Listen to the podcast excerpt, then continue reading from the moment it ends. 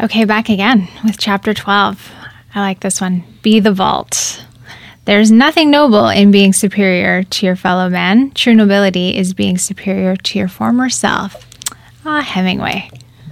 I think he did a lot of work on trying to be superior to his former self. I I, think. I think so. yeah. I think so. I mean, be the vault, right? Like, Do we need to go any further than this? Like, just be the vault.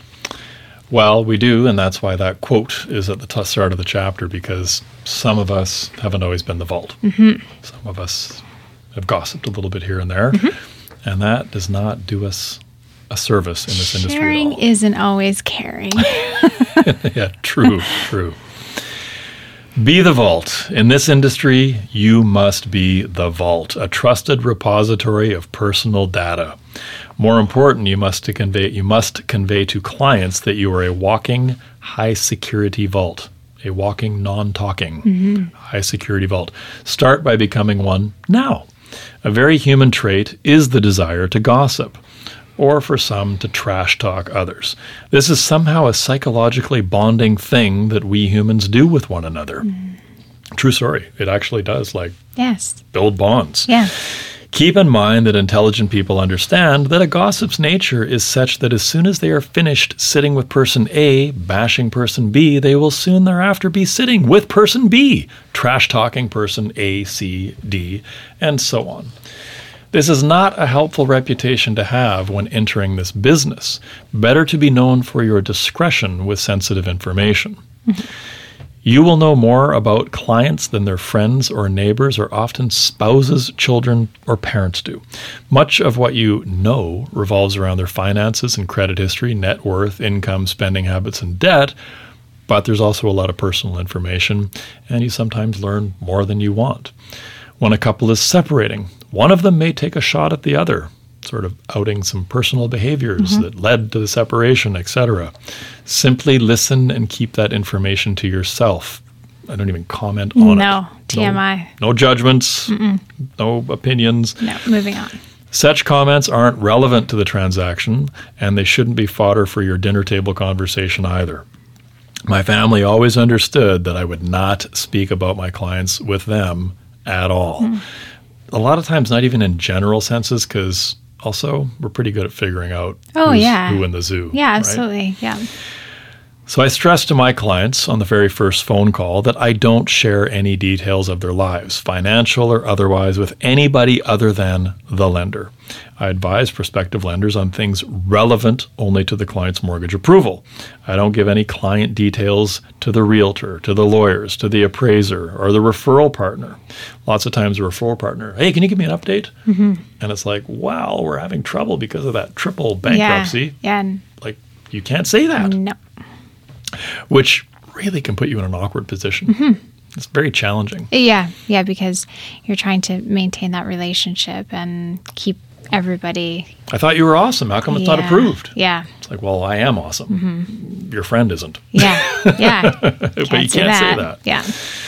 In addition to meeting these basic privacy expectations, I like to take it another step and never, ever drop the name of any client with whom I'm working or have worked with. Mm-hmm. Ever. If I get another applicant who works at the same company as the current client, I don't ask either one if they know the other. No. For all you know, you're making a connection that neither of them want made, and mm-hmm. suddenly you're making them very uncomfortable. The same goes for working with two parties who have the same surname. I never ask if they're related. It's nobody's business who I'm working with. It's nobody's business who you're working with. I can remember two RCMP officers where the one said to their partner, Oh, no, no, you got to work with my guy. And I was that guy. Mm-hmm, mm-hmm. And they were both like, Holy crap, man. Like, I already am. how are you working with both of us and, it, you never even ask Yeah. if we like we're we're each other's partners Yeah. we know everything about each other's lives Yeah. and i'm like i make no assumptions mm-hmm. A client who never heard of them Sure. if for instance i was an nhl player making $4 million a year which i can't even skate so this will never be a reality and my mortgage broker disclosed my name, I'd be super annoyed. Mm-hmm. Because while it may well be smart tax planning or an investment strategy for me to have a mortgage, especially at today's rates, mm-hmm. the optics to the general public hearing about a high earner, a millionaire, having a mortgage at all would be difficult for a lot of people Yeah. to understand. Yeah. People would assume the worst. And so enters our friend gossip with its co pilot innuendo. Once again, the fact is, wealthy people often have significant mortgages with that capital deployed in far more lucrative investments. And yours is not to trumpet any information that might compromise your client in any way, shape, or form. Start confidentiality at the root with their name. Don't drop their name. It's the easiest way to maintain control. Do not be presumptuous, so presumptuous as to assume you know what constitutes a privacy breach in the eyes of the client. Just err on the side of caution. Yeah. Everything is a privacy breach. I ran into a client, like, you know, in the days, I know you didn't meet people in person, but I met everyone in person. And I, I ran into clients and they, in a restaurant, and they were with friends. And it was, um, you know, you recognize each other and you do the, you know, you, you have that eye contact. It's like, oh, and I absolutely let them decide how to introduce me. I wasn't going to say a word just like oh it's really nice to see you and then and then they were totally fine with it and it was like oh this is Jillian and she's our she helped us you know buy our house and whatever and that's fine but I was not going to This say to, to my friend walker. this is you know so and so I did their mortgage like you know like even that it's just like okay if they recognize me if they want to engage fine it feels kind of like this weird thing because you know you end up like establishing a relationship but at the same time our relationship is also on your terms And you know way more. Yeah. Like it, it's like an experience that the clients come through the other side of, and then they go, "Ooh, man! Like this person knows everything Mm-hmm. Yeah, about us." And absolutely. it can make them uncomfortable. yes yeah It, it really can. Anytime you share a personal detail of one, one person's situation with another person, you have to recognize that the message you're conveying is that you can't keep a secret. Mm-hmm. Specifically, you're not someone to be trusted with any personal details. Most of us have figured that out, you know, back in grade school, and we realize there's no such thing as a secret, but you don't want to be part of a secret's escape. And as I say, uh, I've said it already never ever drop a name. So I've worked with the clients who have encouraged me to drop their names. And some of these names are ones I would love to shout from the rooftop. Uh, people that, like nationally known celebrities, for instance. But I hold my tongue. I don't even, like, I feel awkward even saying that I've worked with a nationally known Yeah, celebrity. Like, yeah. ooh, who could it be? yeah I never ever disclose. For all the clients who wouldn't mind, there are far more who would. And the ones who think they wouldn't mind might discover that they actually mm-hmm, kind of do. Mm-hmm. And those are the ones I worry about. So if you start making exceptions, then it's really not a policy at all. So no exceptions to this policy. And also, there would be those who would question my motives and wonder if I might disclose their identity if they worked with me. So the, the new client that was mm-hmm. going to work Sure. with me here's me Yeah. dropping a name they don't like that I'm dropping someone else's name. So they're standing over here and they just hear me telling the story about so and so. And even though so and so said I could tell their story, they just make an assumption Yeah. that I talk about all my clients. yes yeah And now I've lost a client without even knowing. Mm-hmm. Right? So my reputation has been built on being the vault. Sometimes maybe too much of one, but well, and here's an example of that. One evening I came home and found a bottle of wine with a ribbon and a bow in our kitchen. My wife told me the neighbors from around the way had dropped it off as a thank you for handling their mortgage. And Carrie looked at me and said, Really? You couldn't even tell me that you were working with our neighbors? I take being the vault very seriously. Yeah. All right. Yep. My inner circle on this topic has room for just one person.